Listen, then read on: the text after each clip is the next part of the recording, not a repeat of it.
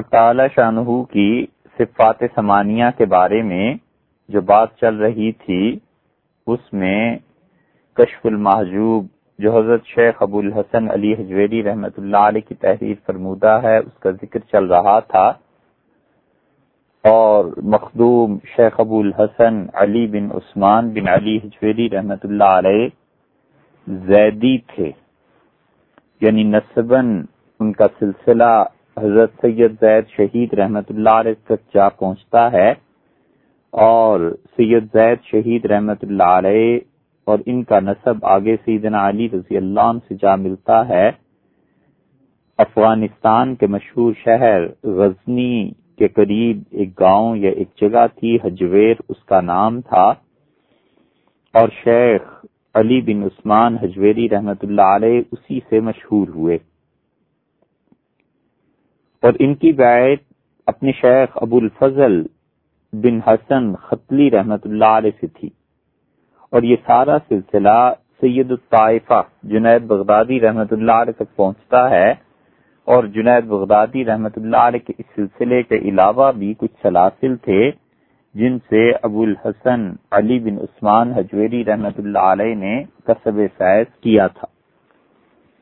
اور انہیں، ان کے شیخ نے لاہور بھیجا اور انہیں بتایا کہ لاہور میں جا کر وہ خدا کے دین کا کام کریں گے اور اس سے پہلے انہی کے ایک خلیفہ وہاں پر موجود تھے، شیخ حسین زنجانی رحمت اللہ علیہ۔ اور لاہور ہی میں یہ کشف المحجوب تحریر فرمائی گئی اور عام طور پہ ان کا سال وفات چار سو پینسٹھ ہجری کہا جاتا ہے، مگر بعض محققین نے پانچ سو ہجری کے قریب قریب ان کا انتقال لکھا ہے۔ اور کشف المحجوب نے جس طرح صوفیہ اور ان کے متعلقات پر انہوں نے بحث کی ہے، اس کتاب کے مطالعے سے پتہ چلتا ہے کہ علم کلام میں بھی اللہ تعالی نے انہیں تباہر عنایت فرمایا تھا۔ اور مولانا جامی رحمت اللہ علیہ جیسے انسان جنہوں نے نفحات الانس لکھی ہے اور جن کی کتابیں پڑھنے سے اندازہ ہوتا ہے کہ مولانا جامی رحمت اللہ علیہ کا اپنا کتنا وسیع علم تھا، انہوں نے کشف المحجوب کے بارے میں اور حضرت کے بارے میں بہت اچھے الفاظ لکھے۔ اور یہ لکھا ہے کہ از کتب مشہورہ درین فنس۔ حضرت کی جو کتاب کشف المحجوب ہے وہ اس فن کی مشہور کتابوں میں سے ہے اور اس میں لطائف اور حقائق بسیار دران کتاب جمع کردہ۔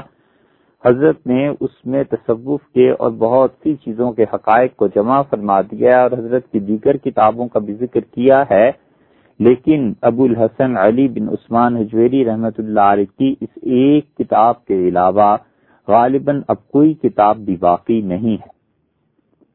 صوفیہ کے ادب میں کلاسیکل حیثیت ہے اس کتاب کی اور اس کتاب میں انہوں نے تصوف کے ساتھ ساتھ اللہ تعالی کی صفات پر، علم کلام پر بھی بات کی ہے۔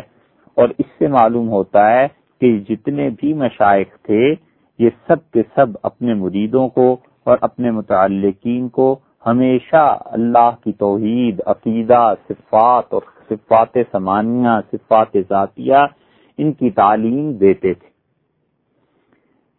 اور ان کے بہت بعد آپ یہاں دیکھیں جو سلسلہ چشتیہ کے اپنی صدی کے مجدد تھے یعنی فرید الدین مسعود شکر گنج رحمت اللہ علیہ، پاک پٹن میں جن کا اب بھی مزار ہے۔ حضرت نظام الدین اولیاء رحمت اللہ علیہ نے یہ بات تحریر فرمائی، یا کہی اور ان کے ملفوظات میں یہ چیز مل جائے گی کہ انہوں نے کہا کہ جب میں حاضر ہوا تو حضرت نے مجھ سے پوچھا کہ عقیدے میں کیا پڑھا ہے؟ تو یہ دہلی سے آ رہے تھے اور دہلی علم کا مرکز اور گہوارہ صدا سے تھا اور اب بھی ہے۔ بڑے بڑے اللہ کے اچھے بندے وہاں موجود رہے اور اب بھی ہیں۔ تو دہلی سے ایک آدمی جو چلتا ہے اور پاک وطن جیسے دور افتادہ مقام پر پہنچتا ہے، گویا کہ اس زمانے کے اعتبار سے ایک گاؤں تھا، اپنی گاؤں ہی کی طرح کا ہے۔ تو وہاں پر پہنچ کے حضرت نے ان سے پوچھا، غالباً یہ خیال رہا ہوگا کہ دہلی سے آئے ہیں تو یقیناً بہت سی چیزیں پڑھی ہوئی ہوں گی، اور حضرت کا یہ خیال درست بھی تھا۔ حضرت نظام الدین اولیاء رحمت اللہ علیہ اتنے معقولات اور منقولات میں پڑھ لکھ چکے تھے کہ وہ جس محفل میں بیٹھتے تھے، وہاں پر جو بحث شروع ہو جاتی تھی مخالف کو لاجواب کر دیتے تھے۔ تو شیخ وقت نے جب پوچھا کہ عقیدے میں کیا پڑھا ہے، تو انہوں نے بتایا اور پھر شیخ نے ابو شکور سالمی رحمت اللہ علیہ کی کتاب التمہید عقیدے کے باب میں انہیں خود پڑھائی اور ابو شکور سالمی رحمت اللہ علیہ کی عقیدے کے باب کی یہ کتاب اب بھی چھپی ہوئی ملتی ہے۔ اور یہ تقریباً تین سو سال بعد کے افراد میں سے ہیں یا دو سو سال بعد کے افراد میں سے ہیں، تو مشائق جو تھے، سلسلہ چشتیہ صابریہ کے، اس وقت تو سلسلہ چشتیہ ہوتا تھا۔ حضرت سے، فرید الدین مسعود رحمت اللہ علیہ سے آگے دو شاخیں ہوئیں، ایک صابری اور ایک نظامی ہو گئے۔ نظام الدین اولیاء رحمت اللہ سے سلسلہ نظامیہ چلا اور صابر کلیری رحمت اللہ علیہ سے سلسلہ چشتیہ صابریہ چلا۔ لیکن یہ سب مشائق اپنے مریدوں کو عقیدے کی تلقین کرتے تھے، عقیدہ پڑھتے تھے اور پڑھاتے تھے۔ اور یہ زوال کا دور امت کا اس وقت نہیں تھا۔ اب تو محض چند ایک اچھے خواب دیکھ لیے اور اپنے دل کو اطمینان ہو گیا اور خلافت اور اجازت اس طرح عام ہو گئی ہے کہ اس زمانے میں بیت ہونا اتنا آسان نہیں تھا جتنا اب خلافتیں اور اجازتیں لوگوں کو ملنی آسان ہو گئی ہیں۔ تو وہ لوگ خود بھی کامل تھے، اکمل تھے، ان کے مرید بھی کامل، اکمل ہوا کرتے تھے۔ تو وہ عقیدے کی بحث سنتے تھے، کرتے تھے، پڑھتے تھے، پڑھاتے تھے۔ اسی لیے حضرت علی جویری رحمت اللہ علیہ نے اپنے مشائق زمانہ میں سے تھے، اس کے باوجود جو بات کی ہے، وہ ساری عقیدے کے متعلق بھی تحریر فرمائی ہے۔ اور بھی چیزیں ہیں اور ان میں سے ایک چیز عقیدہ بھی ہے۔ پکے حنفی تھے۔ راسخ القدم تھے۔ اور باریک اعلیٰ کی توحید کے بارے میں شیخ نے جو کچھ لکھا ہے، امام ونیفا رحمت اللہ کے الفق الاکبر دیکھ لیجیے اور وہ دیکھ لیجیے۔ کئی کئی چیزیں اس میں ملتی ہیں۔ امام ونیفا رحمت اللہ علیہ فکر اکبر کی عبارت پہلے گزر چکی کہ واللہ تعالی واحد لا من طریق العدد۔ اللہ تعالی ایک ہے اور عددی اعتبار سے نہیں ہے۔ ولاکم من طریق انہ لا شریک لہو بلکہ اس کی وحدانیت ایسی ہے کہ اس کا کوئی شریک نہیں ہے۔ اور یہی چیز فارسی میں آپ کو انتہا بھی مل جائے گی۔ کشف الماجوب میں فرماتے ہیں، بیدان کے خدا و تعالی یکیس۔ جاننا چاہیے کہ اللہ تعالی ایک ہے۔ اور آگے لکھتے ہیں، وہ دوئی روانہ باشد۔ اور اللہ تعالی کے لیے کوئی دوسرا نہیں ہے۔ وہ یگانگی وے عدد نیست۔ اور اللہ تعالی کا ایک ہونا عدد کے اعتبار سے نہیں ہے۔ کیونکہ اگر آپ عدد کے طور پر مانیں گے تو ایک، دو، تین اس طرح چلیں گے نا۔ اور اس طرح نہیں ماننا، بلکہ اللہ کو ایسے اکیلا ماننا ہے کہ اس جیسا کوئی ہے ہی نہیں۔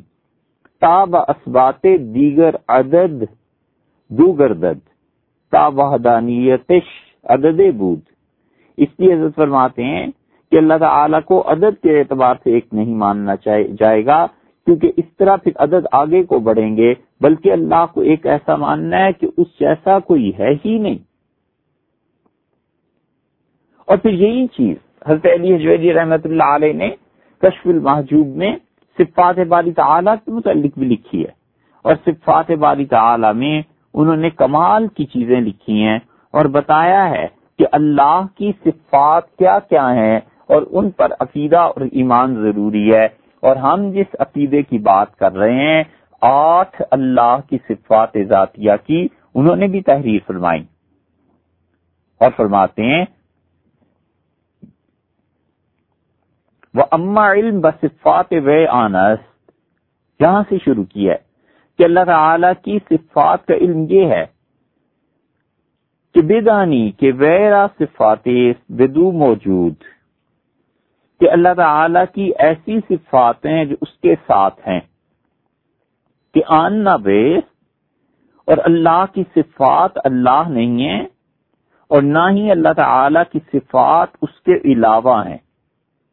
یہ ایک مستقل عقیدہ ہے کہ اللہ کی صفات نہ اس کی ذات کا عین حصہ ہیں اور نہ اس سے الگ ہیں۔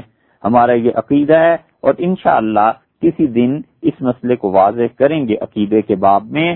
حضرت کا یہ ایک جملہ بتاتا ہے کہ اللہ نے اس شخص کو علم کلام میں اور ماتریدی ہونے میں کتنا راس قدم عنایت فرمایا تھا اور پھر وہ کہتے ہیں کہ آن صفات، کہ اللہ تعالیٰ کی جو صفات ایمان لانا ضروری ہے، چن علم و قدرت و حیات و ارادت و سما و بسر و کلام و بقا۔ دیکھا آپ نے؟ آٹھ صفات اللہ کی انہوں نے گنی نا۔ علم، قدرت، حیات، ارادت سما بسر کلام، بقا، تکوین، یہ سب انہوں نے اللہ کی صفات گنی ہے اور پھر اس پر قرآن کریم کی آیات لائے چنان کے خدا تعالی گفت ان علیم بذات صدور اسی وجہ سے اللہ تعالیٰ فرماتے ہیں کہ وہ سینوں کے بھید اور راز جاننے والا ہے۔ اس آیت کو انہوں نے لا کر اس بات کی ہے اللہ کی صفت علم کا۔ دوسری صفت اللہ تعالیٰ کی قدرت ہوئی۔ اس کے لیے آیت لائے ہیں اللہ علیہ کل شعین قدیر۔ اللہ تعالیٰ ہر چیز پر قدرت رکھتا ہے۔ تیسری صفت اللہ تعالیٰ کی حیات ہوئی۔ اس کے لیے ارادت سما اور بسر وہ سمیع البصیر۔ اللہ تعالیٰ سنتا ہے اور جانتا ہے۔ اور اللہ جو چاہے کر سکتا ہے۔ اور حیات اس کے لیے پھر لائے ہو الحی الہ اللہ اللہ کہتے ہیں وہ زندہ ہے اور اس کے علاوہ کوئی نہیں۔ وہ نیز گفت اور اللہ نے کہا ہے کہ اللہ الملک اور اللہ تعالی کی بادشاہ ہے، سلطنت ہے۔ تو آٹھ صفات جن کا مجدد الفسانی سرہندی رحمت اللہ نے ذکر کیا تھا۔ اور مکتوبات شریف کی وہ عبارت آپ کے سامنے گزر گئی۔ انہی کا انہی کا اسبات یہ بھی کرتے ہیں حضرت کشف المحجوب میں رحمت اللہ علیہ، اور سارے جتنے بھی علماء اور فقہا ہیں، وہ سب کے سب اللہ تعالی کی ان آٹھ صفات ذاتیہ پر ایمان رکھنا یہ ضروری قرار دیتے ہیں اور بتاتے ہیں کہ اللہ کی ان آٹھ صفات کو مانا جائے گا امام نصفی رحمت اللہ علیہ۔ جو عقیدے میں اور فقہ حنفی میں جلیل القدر آئمہ میں سے تھے۔ اور انہوں نے عقیدے پہ عقائد نصفیہ جو کتاب لکھی ہے، ہر دور میں علماء علم کلام کے مباحث کا محور اور مرکز رہی ہے اور بے شمار اس کے حباشی لکھے گئے ہیں۔ نصفی رحمت اللہ علیہ اپنے زمانے کے اولیاء اللہ میں سے اور فقہ اظام میں سے تھے۔ وہ اپنی کتاب میں صاف صاف کہتے ہیں وسبت ان اللہ تعالی صفات سمانیہ اور یہ جو بحث گزر گئی ہے، یہ جو میں نے کی ہے، اس سے یہ ثابت ہوتا ہے کہ اللہ تعالیٰ کے لیے آٹھ صفات ثابت ہیں۔ اور پھر انہوں نے کہا کہ علم، قدرت حی العلم والقدرت والحیات والسم والبصر والارادت والتکوین والکلام۔ اور اللہ کی آٹھ صفات یہ ہیں۔ علم ایک، قدرت دو، حیات تین، سماچار بسر پانچ، ارادت ارادہ، چھ اور تکوین، سات اور کلام، آٹھ۔ یہ آٹھ صفات کو انہوں نے عقائد نصفیہ میں گنا ہے، تحریر فرمایا ہے۔ یہ سب صوفیہ اور علماء کے حوالے اس لیے آپ کے سامنے رکھے گئے ہیں تاکہ آپ کو کسی قسم کا شبہ نہ رہے۔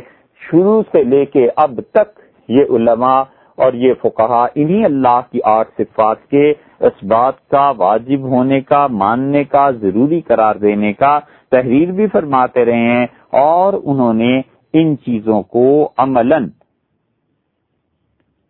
اپنے مریدوں کو سکھایا ہے، اپنے شاگردوں کو سکھایا ہے۔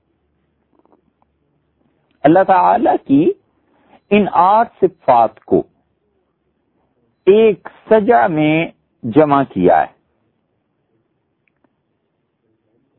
اور وہ صرف تین الفاظ ہیں۔ اگر آپ کو یاد رکھیں تو یہ آٹھ کی آٹھ صفات، وہ تین الفاظ میں آ جائیں گی۔ ہمارے یہاں فکاہ کا دستور یہ ہے اور اب جدید دنیا میں بھی کہ کسی بڑے لفظ کو چھوٹا کرنے کے لیے، چند الفاظ کے مجموعے کو چھوٹا کرنے کے لیے ایک لفظ بنا لیتے ہیں۔ مثلا، یو این او۔ سب جانتے ہیں کہ اقوام متحدہ کا مخفف ہے۔ United nations. اسی طرح U A E, U S A, U S A united states of America, اتنے الفاظ بولنے کی بجائے یہی چیز متقدمین میں فکہ میں تھی، مسلمان بھی ایسے ہی کرتے تھے۔ آپ حج کے مسائل میں دیکھیں تو فکہ دس الحج کو ترتیب بیان کرتے ہیں۔ اور وہ کہتے ہیں کہ سب سے پہلے رمی جمرات کی جائے، شیطان کو کنکر مارے جائیں، رمی کی جائے۔ جن لوگوں نے حج کیا ہے، ان کے لیے یہ الفاظ نامانوس نہیں ہیں۔ اور پھر اس کے بعد کہتے ہیں ناہر قربانی کی جائے۔ پھر سر کے بال اتروائے جائیں یعنی حلق۔ اور پھر اس کے بعد طواف زیارت کیا جائے۔ تو رمی نہر حلق طواف۔ چار امال ہو گئے نا، رمی نہر حلق طواف۔ تو رمی سے را کو لے لیا، نہر سے نون کو لے لیا، کیونکہ اس سے وہ لفظ شروع ہو رہا ہے۔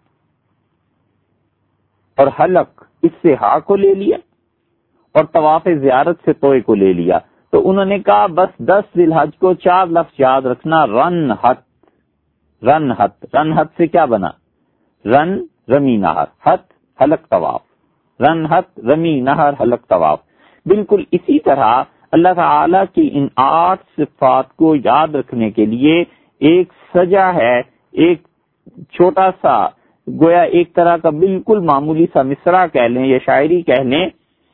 اور ان تین الفاظ کو اگر آپ یاد رکھیں تو اللہ کی آٹھ صفات اس میں آ جائیں گی۔ اور وہ ہے سات حق کب سات حق کب سین الف عین تے سات۔ سات فارسی میں گھڑی کو بھی کہتے ہیں، اردو میں بھی استعمال ہوتا ہے لمحہ کے معنی میں، سیکنڈ کے معنی میں۔ گھنٹہ، منٹ اس معنی میں استعمال ہوتا ہے نا۔ ایک سات کو رکیے۔ یہ لفظ ہو گیا پہلا، سات۔ سات کے بعد آ گیا حق۔ حق اللہ تعالیٰ کو بھی کہتے ہیں، حق سچائی کو بھی کہتے ہیں، حق اللہ کے ناموں میں سے دی ہے۔ فتح اللہ الملک الحق۔ اللہ تعالیٰ نے قرآن کریم میں صفات میں بیان فرمایا اور کب کب سوالیہ لفظ ہے اردو زبان میں استعمال ہوتا ہے؟ تو سات حق کب اگر آپ اس کو یاد رکھیں گے تو سین سے اللہ کی صرف سماعت کی بن جائے گی۔ سما سننا۔ الف سے ارادہ بن جائے گا۔ عین سے علم بن جائے گا۔ تا سے تکوین بن جائے گی۔ ہا سے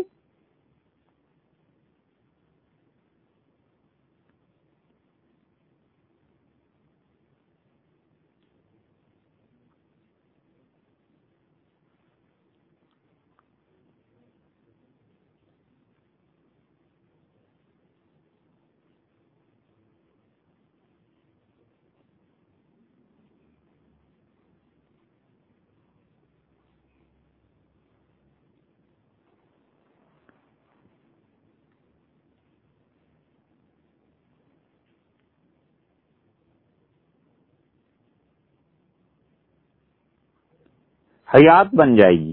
کاف سے قدرت، دوسرا کاف کشش والا، کلام با سے بسر تو سات حق کب ان تمام حروف سے اللہ کی آٹھ صفات بن جائیں گی۔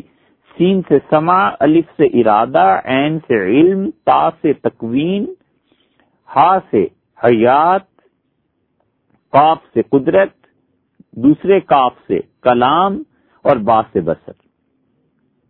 تو علم، حیات، قدرت سما بسر ارادہ، کلام، تکوین، ان آٹھ کو گویا کہ آپ نے ترتیب میں اگر لے آئیں، اس سجا کے مطابق، اس فکر چند الفاظ کے مطابق، تو سما ارادہ، علم، تکوین، حیات، قدرت، کلام بسر سما ارادہ، علم، تکوین، حیات، قدرت، کلام بسر یہ آٹھ صفات ہیں اللہ کی، آسانی سے یاد کی جا سکتی ہیں۔ اور ان آٹھ صفات کو یاد رکھنا، یاد کرنا اور ان پہ ایمان لانا اور یہ سوچنا کہ اللہ کی آٹھ صفات ہیں ذاتی اور میں ان کو مانتا ہوں۔ یہ ہزار ہا حج کرنے سے اور لاکھوں ایسی نمازوں سے زیادہ ثواب کی چیز ہے جو نمازیں اور حج اللہ نے قبول کر لی ہوں۔ اس لیے کہ یہ اللہ تعالی کی ذات پاک کے ساتھ ان مسائل میں سے ہے جن پہ ایمان لانا ضروری ہے۔ اگر ایمان ہوگا تو یہ اعمال میں جا کر وزن پڑے گا اور ایمانی سرے سے نہیں ہوگا تو پھر اس انسان کے باقی معاملات کا کیا بنے گا؟ تو اس لیے اللہ کی آٹھ صفات ہیں۔ ان پر ایمان لانا ضروری ہے۔ یہ تو وہ صفات تھیں جو ذاتی طور پر اللہ تعالی کی تھی میرا یہ عقیدہ ہے کہ اللہ تعالی نے اپنے لیے جتنی بھی صفات کا ذکر کیا ہے، وہ سب کی سب اللہ کی صفات ثابت ہیں۔ اور اس سوال کے بغیر ثابت ہیں کہ وہ کیا ہے۔ یہ سب اس کی صفات ذاتیاں ہیں۔ اور میں ایسے ہی انہیں مانتا ہوں، جیسے اللہ تعالی نے ارشاد فرما دیا ہے۔ اللہ تعالیٰ اس پہ قائم رکھے، مجھے بھی اور ان تمام لوگوں کا جن کا کسی طرح بھی مجھ سے تعلق اور واسطہ بنتا ہے، جو ان میں سے زندہ ہیں اور جو دنیا سے گزر گئے، اور اللہ تعالیٰ اسی عقیدے کے ساتھ اپنے پاس حاضر کرے اور اللہ اسی عقیدے پر ثواب بھی دے اور اللہ تعالی کی رضا اور خوشی بھی اس عقیدے کے ساتھ نصیب۔ اس کائنات میں جتنا کچھ بھی نظر آتا ہے، یہ سب کا سب حق تعالی شانوی کے کرنے سے ہے۔ اور اس کائنات میں جتنا بھی نظر آتا ہے، سب کچھ اس کی قدرت اور اس کے ارادے کے تحت اس سرز و سما کے عرصے میں یہ جتنا کچم کچا ہے، یہ ٹھاٹ تجھی نے باندھا ہے، یہ رنگ تجھی نے رچا ہے۔ حیوان پکھیرو نر ناری، کیا بوڑھا حالک بچہ ہے، کیا دانا بینا ہوش بھرا، کیا بھولا نادا کچا ہے۔ کل عالم تیری یاد کرے، تو صاحب سب کا سچا ہے۔ سیار ثوابت لوہ قلم، جنات عدن، فردوس فلک۔ خورشید سے لے محتاب تلک، محتاب سے لے خورشید تلک۔ آثار تبائے قوس و جدی میزان اسد سرطان ہر یک۔ کیا رضواں ظلمہ جنت کے، کیا عرش بری کیا حور و ملک۔ کل عالم تیری یاد کرے، تو صاحب سب کا سچا ہے۔ اسی کی یاد حق ہے، اسی کے ساتھ عقیدہ درست ہے۔ وہی مالک ہے جو سب کی بناتا ہے، اور وہی ہے جس کی طرف ساری کل مخلوق رجوع کرتی ہے اور ہاتھ پھیلاتی ہے، اور اللہ کی ذات کے علاوہ کوئی نہیں ہے۔ جس کے لیے یہ صفات ثابت کی جائیں۔ اس لیے اللہ تعالی کی توحید اور اس کی ذات کے اقرار کے بعد اب یہ عقیدہ ماننا یہ ضروری ہو گیا۔ تو تیسرا عقیدہ گویا یا چوتھا ہم نے بیان کیا اور یہ سب وہ ہے جو امام نصفی رحمت اللہ نے بیان کیا اور ادھر فکر اکبر میں امام حنیفہ رحمت اللہ علیہ نے اور امام تحاوی رحمت اللہ علیہ نے العقید تحاویہ میں بیان کیا۔ یہ عقائد اللہ تعالی کی صفات کے متعلق ہم آپ کے سامنے رکھ رہے ہیں اور آخر پر پہنچ کے عقیدہ تحافیہ اور فکر اکبر کی عبارت کے ساتھ انہیں منتبک کر دیں گے تاکہ احساس رہے کہ ان کتابوں سے باہر ہم نہیں نکلے۔ ان آٹھ صفات کے بعد ایک اور عقیدے کی بات کرنی ہے اور وہ یہ ہے کہ ہے وہ بھی اسی کا ایک حصہ یا اس کو الگ سمجھ لیجیے، یا اس کے ساتھ ہی سمجھ لیجیے۔ اللہ تعالی کی صفات کی دوسری قسم ہے صفات فعلیہ۔ آپ کے خیال میں ہوگا کہ جب صفات ذاتیہ کی بات ہو رہی تھی، تو ہم نے کہا تھا کہ صفات ذاتیہ اللہ کی وہ ہیں، ذاتی صفات یا صفات ثابتہ جنہیں کہتے ہیں، وہ ہیں کہ ان کی برعکس جو چیز پڑتی ہے، اس کو اللہ میں نہ مانا جا سکے۔ مثلا اللہ کے لیے علم اس کی ذاتی صفات میں سے ہے، خدا کو جاہل نہیں کہا جا سکتا، معاذ اللہ۔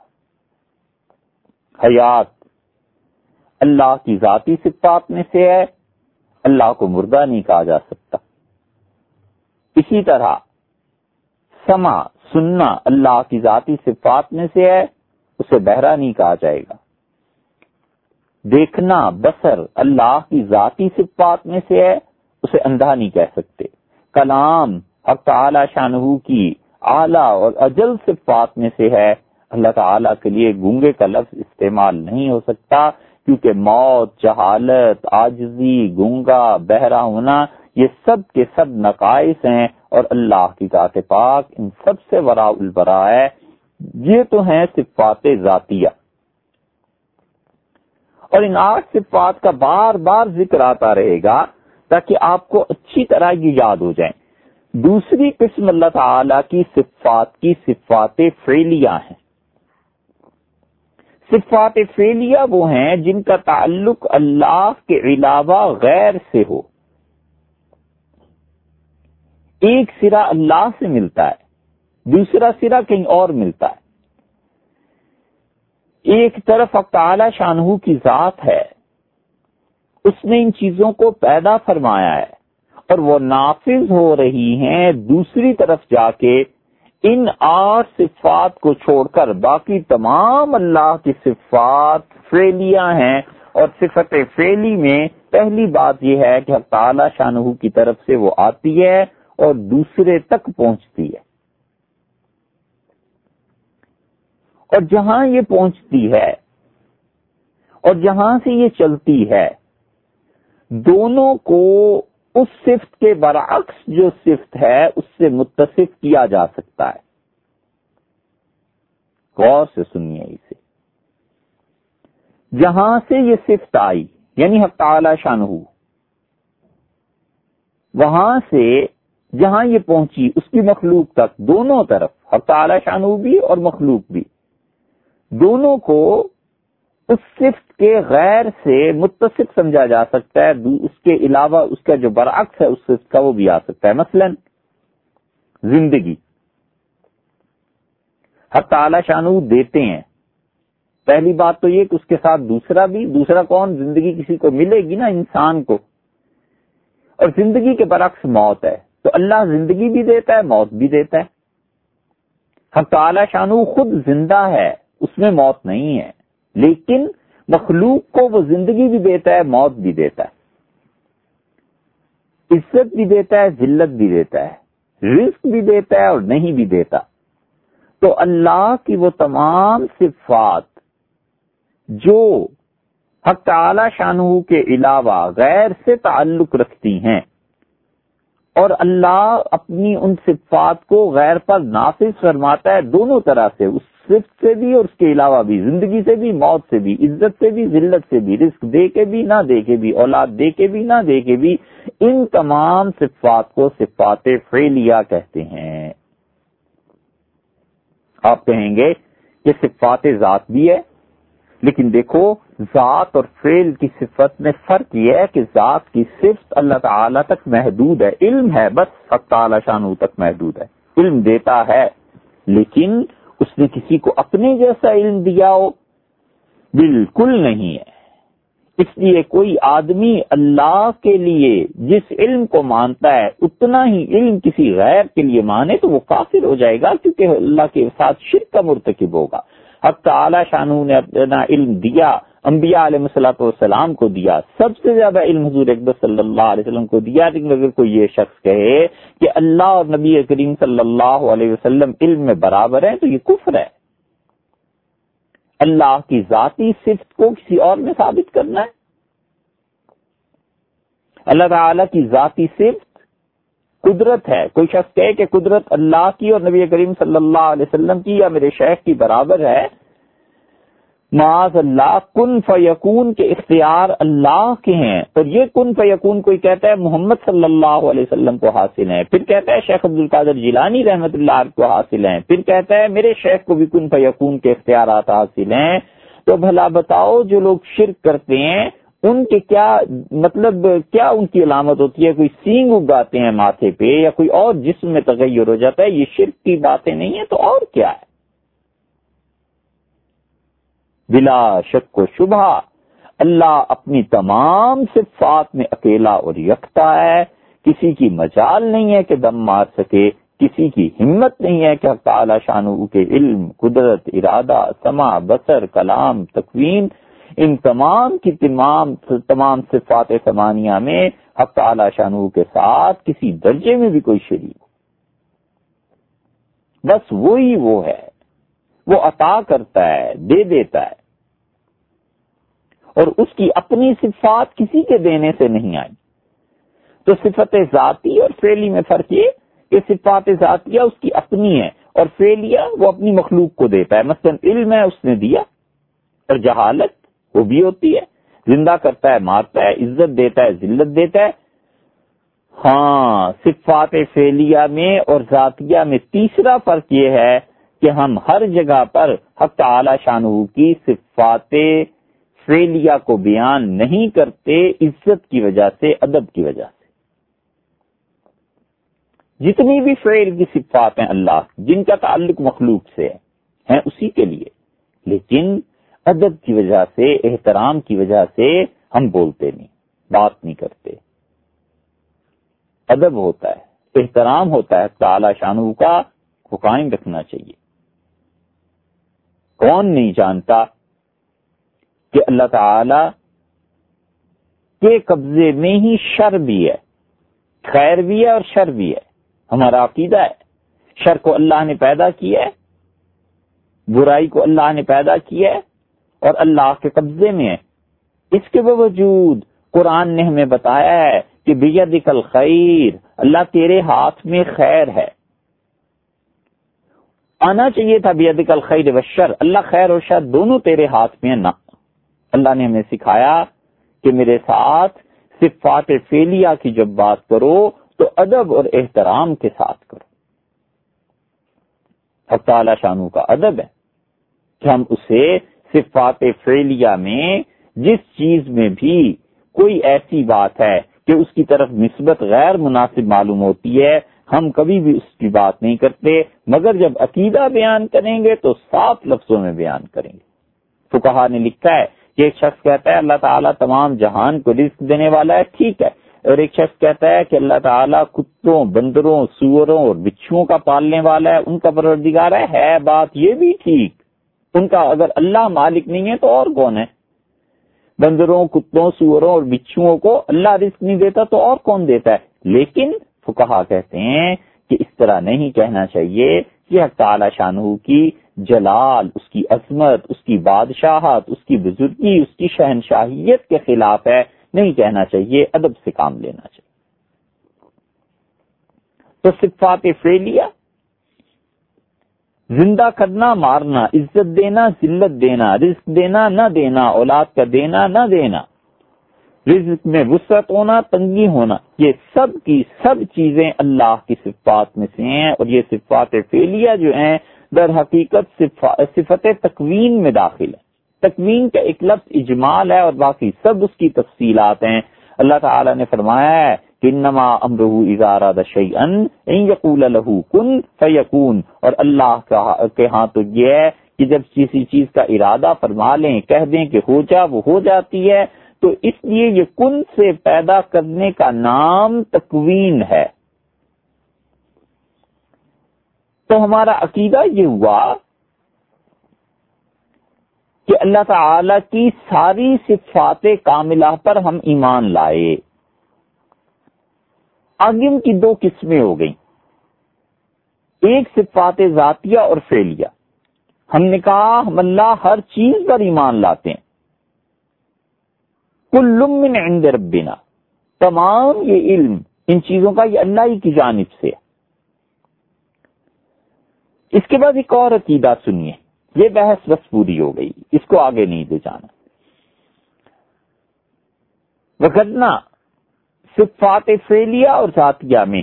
اس سے بھی بڑھ کر فرق بیان کیے ہیں، مگر وہ ساری اہل علم کی مباحث ہیں۔ ہمارے سمجھنے کو بس اتنا ہی غالباً کافی ہوگا۔ اور اس کے بعد ایک عقیدہ یہ رکھنا ضروری ہے کہ تعالی شاہ اس تمام کائنات میں ہر ہر چیز کا جاننے والا ہے۔ اس کائنات میں جو کچھ بھی ہو رہا ہے۔ تمام کی تمام کلیات اور جزیات ان سب کا عالم ہے۔ آسمان اور زمین اور جو کچھ آسمانوں سے اوپر ہے اور زمینوں سے نیچے ہے، کوئی ذرہ برابر اس کے احاطہ علم سے باہر نہیں ہے۔ اللہ کا علم ان سب چیزوں پر حاوی ہے۔ اللہ تعالی نے اپنے علم کے لیے قرآن کریم میں بے پناہ دلائل دیے ہیں۔ ہر ہر جگہ اللہ کے علم کے دلائل مل جائیں گے۔ اللہ تعالی نے بتایا ہے کہ اسی کی ذات ہے جو ہر ہر چیز کو جاننے والی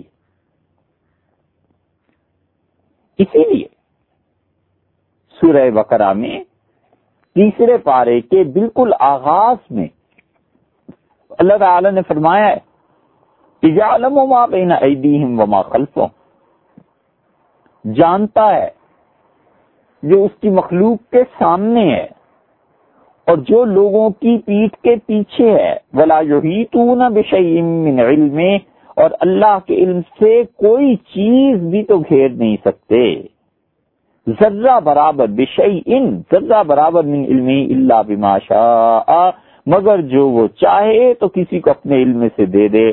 بس کرسی السماوات والارض اس کا علم، اس کی کرسی کرسی کے دونوں طرح سے تفسیر کی گئی ہے۔ علم سے بھی اور قدرت سے بھی اس نے زمین و آسمان کو اپنے گھیر میں لے رکھا ہے۔ اللہ کا علم ہے ہر ہر چیز کے لیے۔ کیا کلیات ہیں، کیا جزیات ہیں؟ ایک ایک چیز کا علم اللہ کو ہے، کوئی چیز اللہ کے علم سے باہر نہیں ہے۔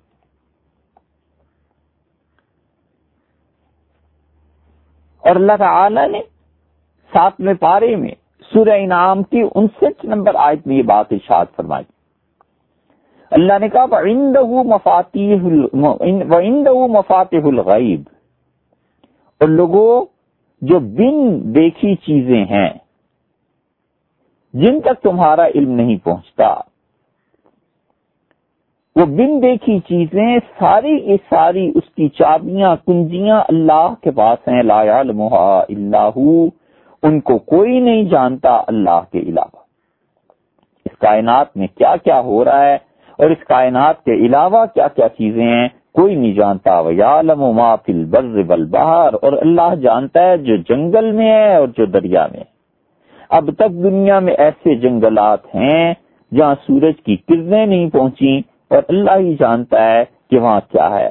اور سمندر اور دریا ایسے بھی ہیں کہ ان سمندروں کی تہوں میں کیا کیا چیزیں ہیں جو اب انسان دیکھتا ہے تو کہتا ہے کہ آج تک کسی نے دریافت نہیں کی تھی اور اللہ ہمیشہ سے اسے جانتا ہے۔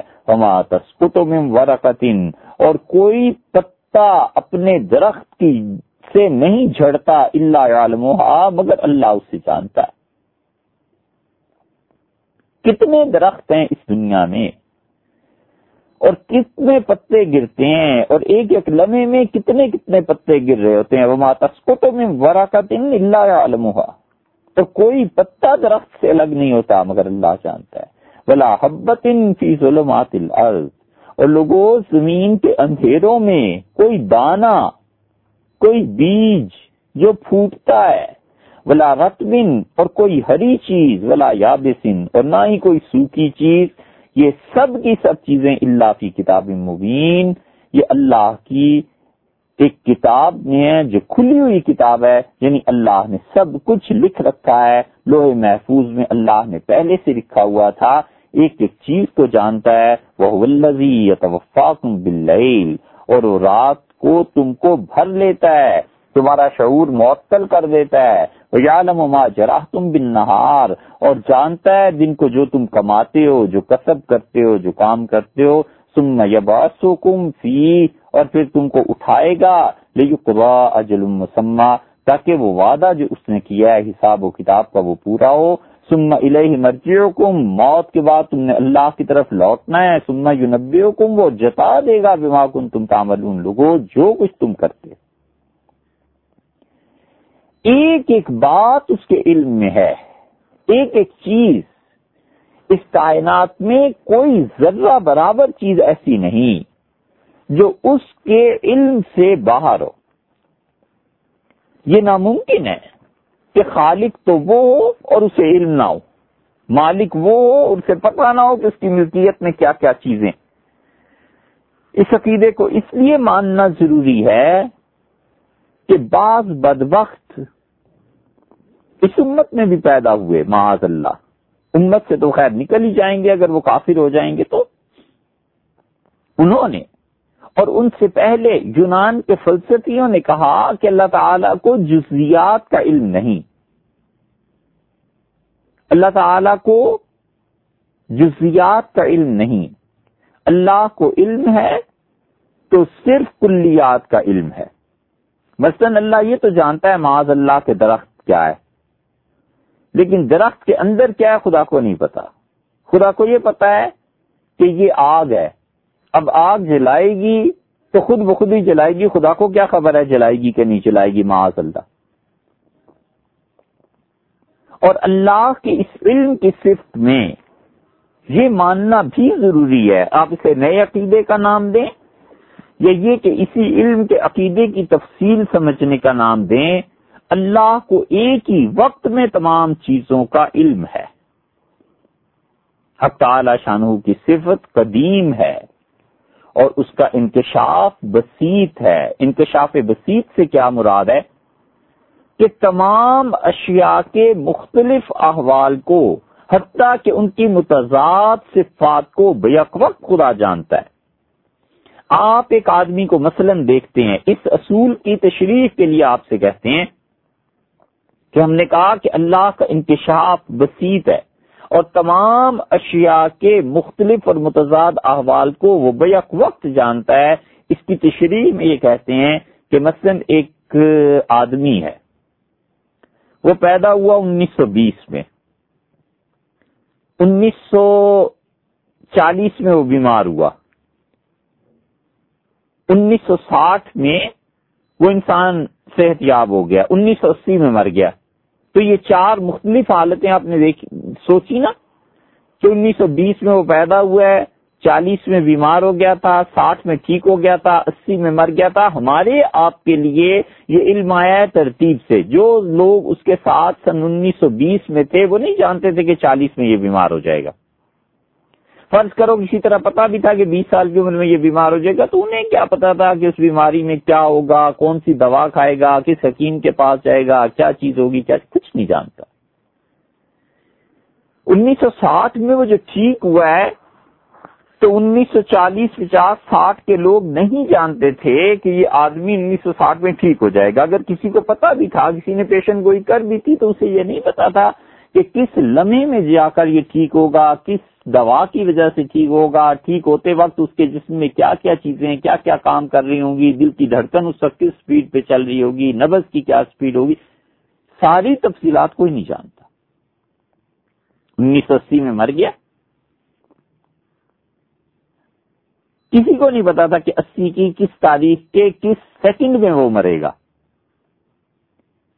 اور یہ جتنا ہے نا انیس سو بیس سے لے کے انیس سو ساٹھ تک، اللہ تعالی کو سب کا سب علم بیک وقت تھا۔ اللہ کو پتا تھا، ہمارا علم تو آیا نا ترتیب سے بیس، پھر چالیس، پھر ساٹھ، پھر اسی۔ اللہ کا علم ترتیب سے نہیں ہے۔ اس کا انکشاف وسیط ہے۔ انکشاف وسیط ہونے کا مطلب یہ ہے کہ یہ سب چیزیں اس کی نگاہ مبارکہ کے سامنے تھیں۔ اور اس کی نگاہ بیک وقت دیکھ رہی تھی، اس کو بیک وقت علم تھا کہ بیس میں یہ مرا ہوا ہے بیس میں یہ پیدا ہوا ہے، ساٹھ میں یہ صحت جاب ہو گیا چالیس میں بیمار ہوا، ساٹھ میں صحت مل گئی، اسی میں یہ مر گیا۔ اب زندگی اور موت یہ متضاد چیزیں ہیں، ایک کے، ایک دوسرے کی ضد ہیں، لیکن اللہ کو ساری چیزوں کا علم بیک وقت تھا۔ ازل سے لے کے اب تک یہ جتنا علم ہے نا، یہ سب کا سب یوں سمجھو، بغیر کسی تشبیح کے، کہ وہ ایک ذرے کی طرح بھی اگر مان لیا جائے، یہ ذرہ ہے اور آنکھ ہماری انسان کی جس طرح کسی کتاب کی دو سطریں، تین سطریں بیک وقت دیکھ رہی ہوتی ہے اللہ کا علم، حق تعالی شانو کا بسیط ہے۔ وہ بیک وقت ایک ہی آدمی کا مرنا، جینا، زندگی درمیان میں کیا کیا ہوا، کیا نہیں ہوا، سب خدا کے سامنے ہے۔ اس کا علم ترتیب سے نہیں آتا، بلکہ ایک ہی وقت میں وہ سب چیزوں کو جانتا ہوتا ہے۔ ایک شخص ہے کہ دوسری مثال آپ کے سامنے رکھتے ہیں۔ آپ سوچیں ایک ہی وقت میں وہ باپ بھی ہے۔ اولاد ہوگی نا تو اس کا باپ ہوگا۔ بیٹا بھی ہے یعنی اس کے والدین زندہ ہیں۔ خالو بھی ہے، کیونکہ اس کے بھانجے بھانجیاں ہیں۔ مامو بھی ہے، بھانجے بھانجی ہیں۔ چچا بھی ہے، بھتیجے بھتیجے ہیں۔ تایا بھی ہے، بھتیجے اور بھتیجیاں یہ چھ ہم نے صفات فرض کر لی۔ جیٹ یا دیور بھی ہے۔ اس لیے کہ دوسرے بھائیوں کی شادیاں ہوئی۔ یہ سات چیزیں ہم نے بیک وقت ایک انسان میں دیکھ لی یہ کسی بھی آدمی کے ساتھ ہو سکتا ہے۔ معاشرے میں سینکڑوں افراد مل جائیں گے جن کے یہ ساتوں رشتے قائم ہیں۔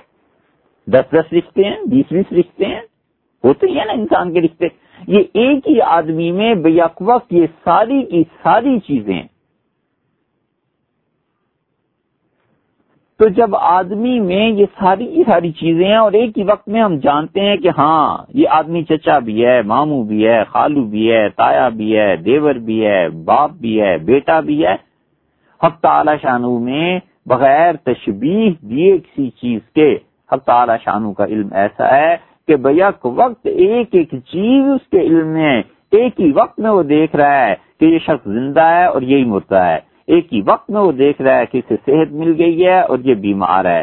یہ درخت اتنا بڑا ہو گیا ہے، اس درخت میں اتنے پھل پڑ گئے ہیں اور اسی وقت میں اسے پتا ہے، وہ دیکھ رہا ہے کہ یہ درخت تباہ ہو گیا ہے، لکڑی اس کی بن گئی ہے، آگ میں جل رہی ہے، آگ سے پانی ابل رہا ہے، پانی سے بھاپ بن رہی ہے اور یہ درخت کس کس طرح اس میں اس میں اس میں تبدیلیاں واقع ہوتی چلی جا رہی ہیں۔ یہ آگے پیچھے علم معلومات یہ ہماری ہیں، اللہ کے یہاں نہیں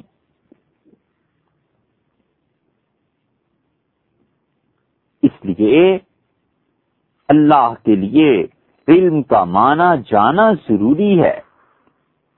اور یہ جو صفت علم کی بحث ہے، وہ یہی ہے کہ اللہ کا علم اس کائنات کی ایک ایک جزوی کو محیط ہے، ایک ایک ذرے کو محیط ہے۔ سب جانتا ہے، کوئی چیز اس سے چھپی ہوئی نہیں ہے۔ اور نہ صرف یہ کہ اس سے چھپی ہوئی نہیں ہے، بلکہ اس کے ساتھ ساتھ وہ اس علم کو ترتیب کا محتاج نہیں ہے معاذ اللہ، وہ ترتیب کے محتاج ہم لوگ ہیں۔ حق تعالی شانو ترتیب سے اس کا علم نہیں اسے ایک ہی وقت میں ساری چیزوں کا پتہ ہے۔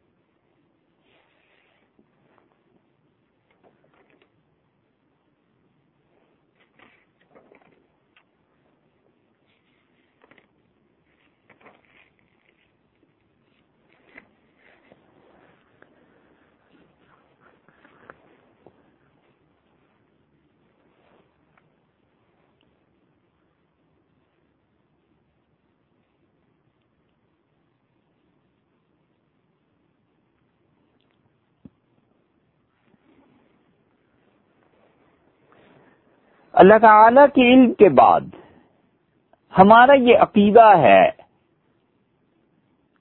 کہ اللہ جل شانو کی ذات قدیم ہے اور اس کے پاک وجود کی نہ کوئی ابتدا ہے نہ انتہا ہے۔ الاول والآخر۔ اللہ کی ذات ہمیشہ سے ہے اور ہمیشہ رہے گی۔ اور ہم پورے وسوخ اور یقین سے اس عقیدے کا اقرار کرتے ہیں کہ تعالی شاہ کی ذات قدیم ہے، ازلی ہے اور اللہ کے علاوہ اس کائنات میں قدم اور ازلیت قدیم ہونا اور ہمیشہ سے ہونا اور ہمیشہ رہنا کسی کے لیے ثابت نہیں ہے۔ ہمارا یہ عقیدہ ہے اور اللہ تعالی کی ذات کے لیے یہ وہ چیز ہے جو عقائد کے باب میں ہر ایک نے لکھی۔ قدم اور ازلیت۔ ان دو کے معنی کیا ہے معنی اس کا یہ ہے کہ تعالی شانو ہمیشہ سے ہے، قدیم ہے اور ہمیشہ رہے گا۔ اس کے لیے کوئی ابتدا نہیں، کیونکہ ابتدا آپ کس چیز سے کرتے ہیں؟ زمانے سے۔ مثلا کسی کے آغاز ابتدا پیدائش سے کریں تو فلاں آدمی انیس سو ستر میں پیدا ہوا۔ یہ اس کا آغاز تھا اس دنیا کی زندگی میں۔ اور بیس ہزار تیس میں وہ مر گیا۔ ساٹھ سال کی عمر میں موت آ گئی تو بس اختتام ہو گیا اس کا۔ یہ سب زمانے کے اندر چیز ہے نا۔ حق تعالی شانو کی ذات پاک زمانے سے باہر ہے، زمانہ اس کی مخلوق ہے۔ خواجہ میر درد رحمت اللہ علیہ نے کیا خوبصورت بات کہی۔ وہ زمانے سے باہر اور مجھے۔ اللہ کی ساتھ زمانے سے باہر ہے نا؟ وہ زمانے سے باہر اور مجھے رات دن انتظار گزرے۔ میں اس سے ملاقات کا حاضری کا، اس کی خدمت طیبہ میں حاضر ہونے کا شرف نصیب میرے میں ہو جائے، حاصل کرنا چاہتا ہوں، رات دن انتظار کرتا ہوں، روزات رات دن سے بالکل بے پرواہ ہے، الگ ہے، اس سے باہر ہے۔ اس لیے اللہ کے لیے ابتدا نہیں مانی جا سکتی۔ انتہا، کہیں پہنچ کے وہ فنا ہو جائے، ختم ہو جائے، معاذ اللہ، یہ بھی نہیں ہے۔ اور یہ ضروری ہے کہ اس کے ساتھ ساتھ یہ آج کی دنیا میں ہی نہیں، ہمیشہ یہ مانا جانا چاہیے تھا، پچھلے زمانوں میں بھی اور اب بھی اور آئندہ بھی، کہ ہم یہ مانیں کہ اللہ کے علاوہ کوئی چیز ایسی نہیں ہے۔ جس کے لیے قدم اور ازلیت ثابت ہو۔ ہندو دو چیزوں کے لیے قدم اور ازلیت ثابت کرتے ہیں۔ وہ کہتے ہیں مادہ قدیم ہے۔ اور مادے پہ فنا نہیں آتی۔ اور انہوں نے کہا کہ ایشور، اللہ، مادہ اور روح، یہ تین چیزیں قدیم ہیں، ان کی ابتدا بھی نہیں اور انتہا بھی نہیں۔ اور اسی چیز کو فزکس میں کسی زمانے میں لے آئے تھے اور بچہ بچہ یہ پڑھتا تھا کہ matter can neither be created.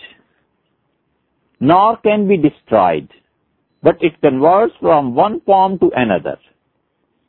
مادہ نہ پیدا کیا جا سکتا ہے نہ تباہ کیا جا سکتا ہے بلکہ وہ ایک حالت سے دوسری حالت میں منتقل ہوتا ہے اس مادے کی قدم کے قائل سے میٹر کے۔ اور پھر وہ قائل ہوئے اس کے کسی انرجی میں کنورٹ کرتے ہیں۔ پھر اس سے آئنسٹائن اور یہ تھیوریز بنتی رہی سب کی سب۔ مادے کے لیے اب یہ مانتے ہیں کہ یہ پیدا بھی ہو سکتا ہے اور فنا بھی ہو سکتا ہے اور اس شرک کے جملے سے نجات حاصل کی۔ وگرنہ کئی دھائیوں تک یہی بات رہی کہ مادہ نہ پیدا ہو سکتا ہے، نہ فنا ہو سکتا ہے۔ اور یہ نہیں سوچا کہ اللہ ہی کی ذات ہے جو نہ پیدا ہوتی ہے، نہ فنا ہوتی ہے۔ اللہ سے علاوہ ہر چیز اس کی پیدائش بھی ہے، اس پہ فنا بھی ہے۔ اللہ ہی کی ذات ہے جس پر پیدائش بھی نہیں ہے اور فنا بھی نہیں۔ اس لیے یہ ہندوؤں کی ایک مثال دی۔ اب اس سے پیچھے چلے جائیں تو فلسفیوں کیا بھی ایسی گمراہی ملے گی۔ وہ اسی مادے کا نام تبدیل کر کے ہیولا اس سے کہتے تھے۔ اور پھر ایسے بے وقوف بھی تھے جو کہتے تھے، اللہ نے عقل اول کو پیدا کیا، یہ فلسفے کی بحث ہے اور بہت مشکل بھی ہے، اس لیے اس کو ہم زیادہ تفصیل سے بیان بھی نہیں کرتے۔ ان کی گمراہیوں کا کیا بیان کرنا ہے؟ بس سیدھا سادہ آدمی اپنا عقیدہ درست رکھے۔ کیا تعالی شانو ہمیشہ سے ہے اور ہمیشہ رہے گا، اس کی کوئی ابتدا نہیں ہے، کوئی انتہا نہیں ہے اور اللہ کے علاوہ کوئی چیز بھی ایسی نہیں ہے جس کی نہ کوئی ابتدا اور نہ انتہا ہو۔ ہر چیز اللہ کی مخلوق ہے، ہر چیز فنا ہونے والی ہے، ہر چیز کی ابتدا ہے، ہر چیز کی انتہا ہے سوائے اللہ۔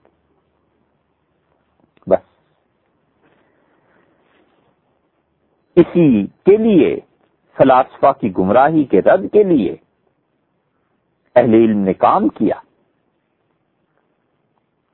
یہ علی سینا اور اس کے ماننے والے۔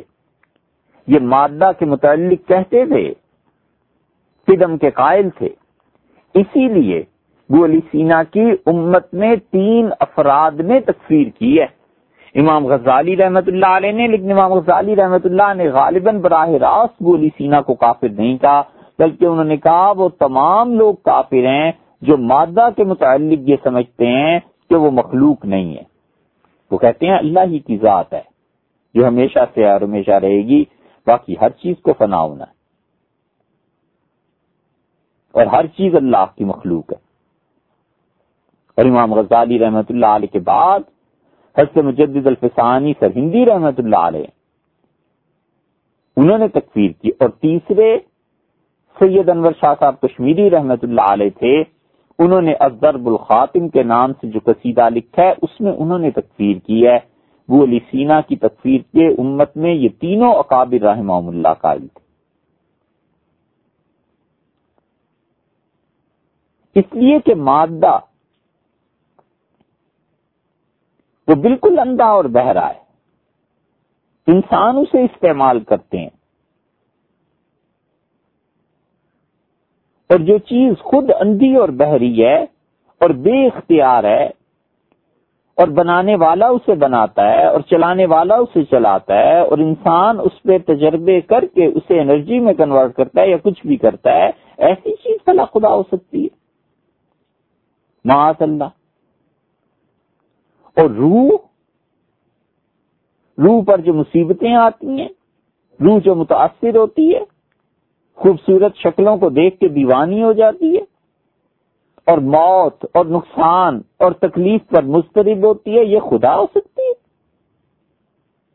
ذرا بھی اللہ نے عقل دی ہو، تو انسان سمجھ سکتا ہے کہ کچھ نہیں ہے۔ اللہ کے علاوہ وہی ذات ہے جو گرتوں کو تھام لیتی ہے۔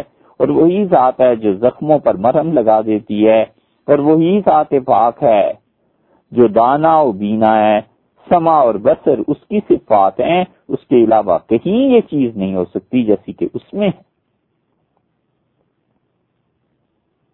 اسی لیے گولی سینا نے جو قصیدہ لکھا تھا، شارفی الدین صاحب محدث ریلوی رحمت اللہ علیہ نے اس کا رد کیا ہے۔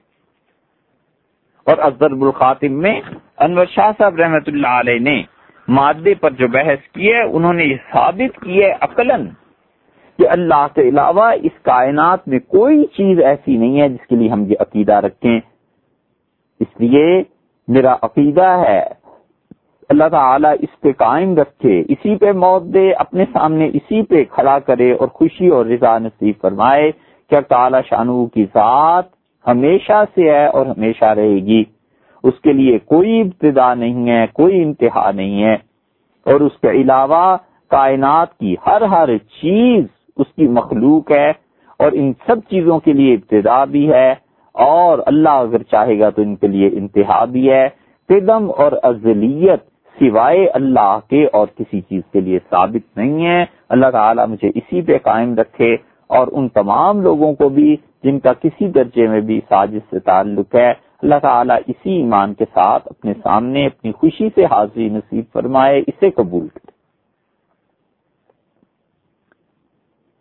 اس لیے متقدمین جو تھے، انہوں نے ان عقائد پر ایک ایک چیز پر بحث کی۔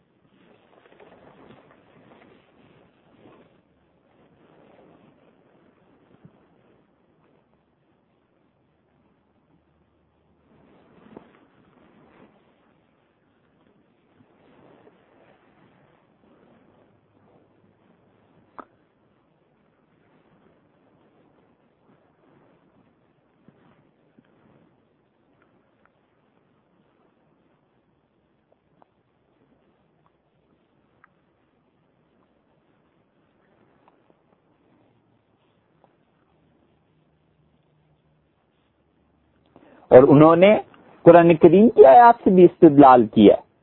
اللہ نے فرمایا لئی سکم اس لیے شعی کوئی چیز نہیں ہے جو اس اس ذات پاک جیسی ہو۔ وہ جو کچھ کرتا ہے، اپنے اختیار سے کرتا ہے۔ ہر چیز کی آواز کو سنتا ہے، ہر کسی کو پکار کو سنتا ہے۔ اور وہ پکار اور آواز آسمان سے ہو یا زمین سے ہو، ایک ایک چیز بیک وقت اس کے علم میں ہے۔ اس زمین کی مٹی تلے، ساتویں زمین کے بھی نیچے، چونٹی کے پاؤں کی آواز ہو، وہ بھی سنتا ہے۔ اور جب وہ ایک کی دعا سن رہا ہوتا ہے، ایک آواز کو سن رہا ہوتا ہے تو دوسری آواز کے سننے سے عاجز نہیں ہو جاتا، بیک وقت تمام آوازوں کو سنتا ہے اور بیک وقت تمام چیزوں کو دیکھتا ہے، ایک چیز کو وہ دیکھتا ہے۔ تو اس کا انہماق اس چیز کو دیکھنے میں ایسا نہیں ہوتا کہ وہ باقی چیزوں کو نہ دیکھ پائے۔ اس کی ذات پاک سب چیزوں کو دیکھتی۔ جو صفات کاملہ ہیں، اس ذات کے لیے ثابت ہے عزت دینا، ذلت دینا، یہ اس کی صفات فیلیاں ہیں۔ یہ سب کی سب اس کے لیے ثابت۔ مخلوق کی اور خالق کی صفات میں فرق ہے، بہت بڑا فرق ہے۔ ایک فرق یہ ہے کہ مخلوق میں صفات اللہ کے دینے سے آتی ہیں، حق تعالی شانو کی صفات ہمیشہ سے ہیں اور ہمیشہ رہیں گی، وہ کسی کے دینے سے نہیں آئیں۔ اور دوسرا فرق یہ ہے کہ تعالی شانو کی صفات کی کوئی حد نہیں ہے اور مخلوق کی صفات کی حد ہے۔ اللہ دیکھتا ہے اور اللہ سنتا ہے اور انسان چند گز سے زیادہ فاصلے کی چیز کو نہیں سن سکتا اور انسان سامنے کوئی چیز آ جائے، دیوار آ جائے، شیشہ آ جائے، لکڑی آ جائے، نظر رک جاتی ہے اور اس چیز کے پیچھے کیا ہے؟ نہیں دیکھ سکتا۔ انسان کا علم ترتیب سے آتا ہے۔ اللہ کا علم بغیر ترتیب کے ہے، بیک وقت ساری چیزیں اسے حاصل ہیں۔ انسانوں پہ اور کائنات کی ہر چیز پر فنا ہے۔ بس اللہ کی ذات ہے، جس پر فنا نہیں ہے۔ اگر اس پر فنا مان لیا جائے، معاذ اللہ، تو یہ پوری کائنات ٹکڑے ٹکڑے ہو جائے۔ اور اس پوری کائنات کا شرازہ بکھر جائے۔ اسی لیے اللہ نے فرمایا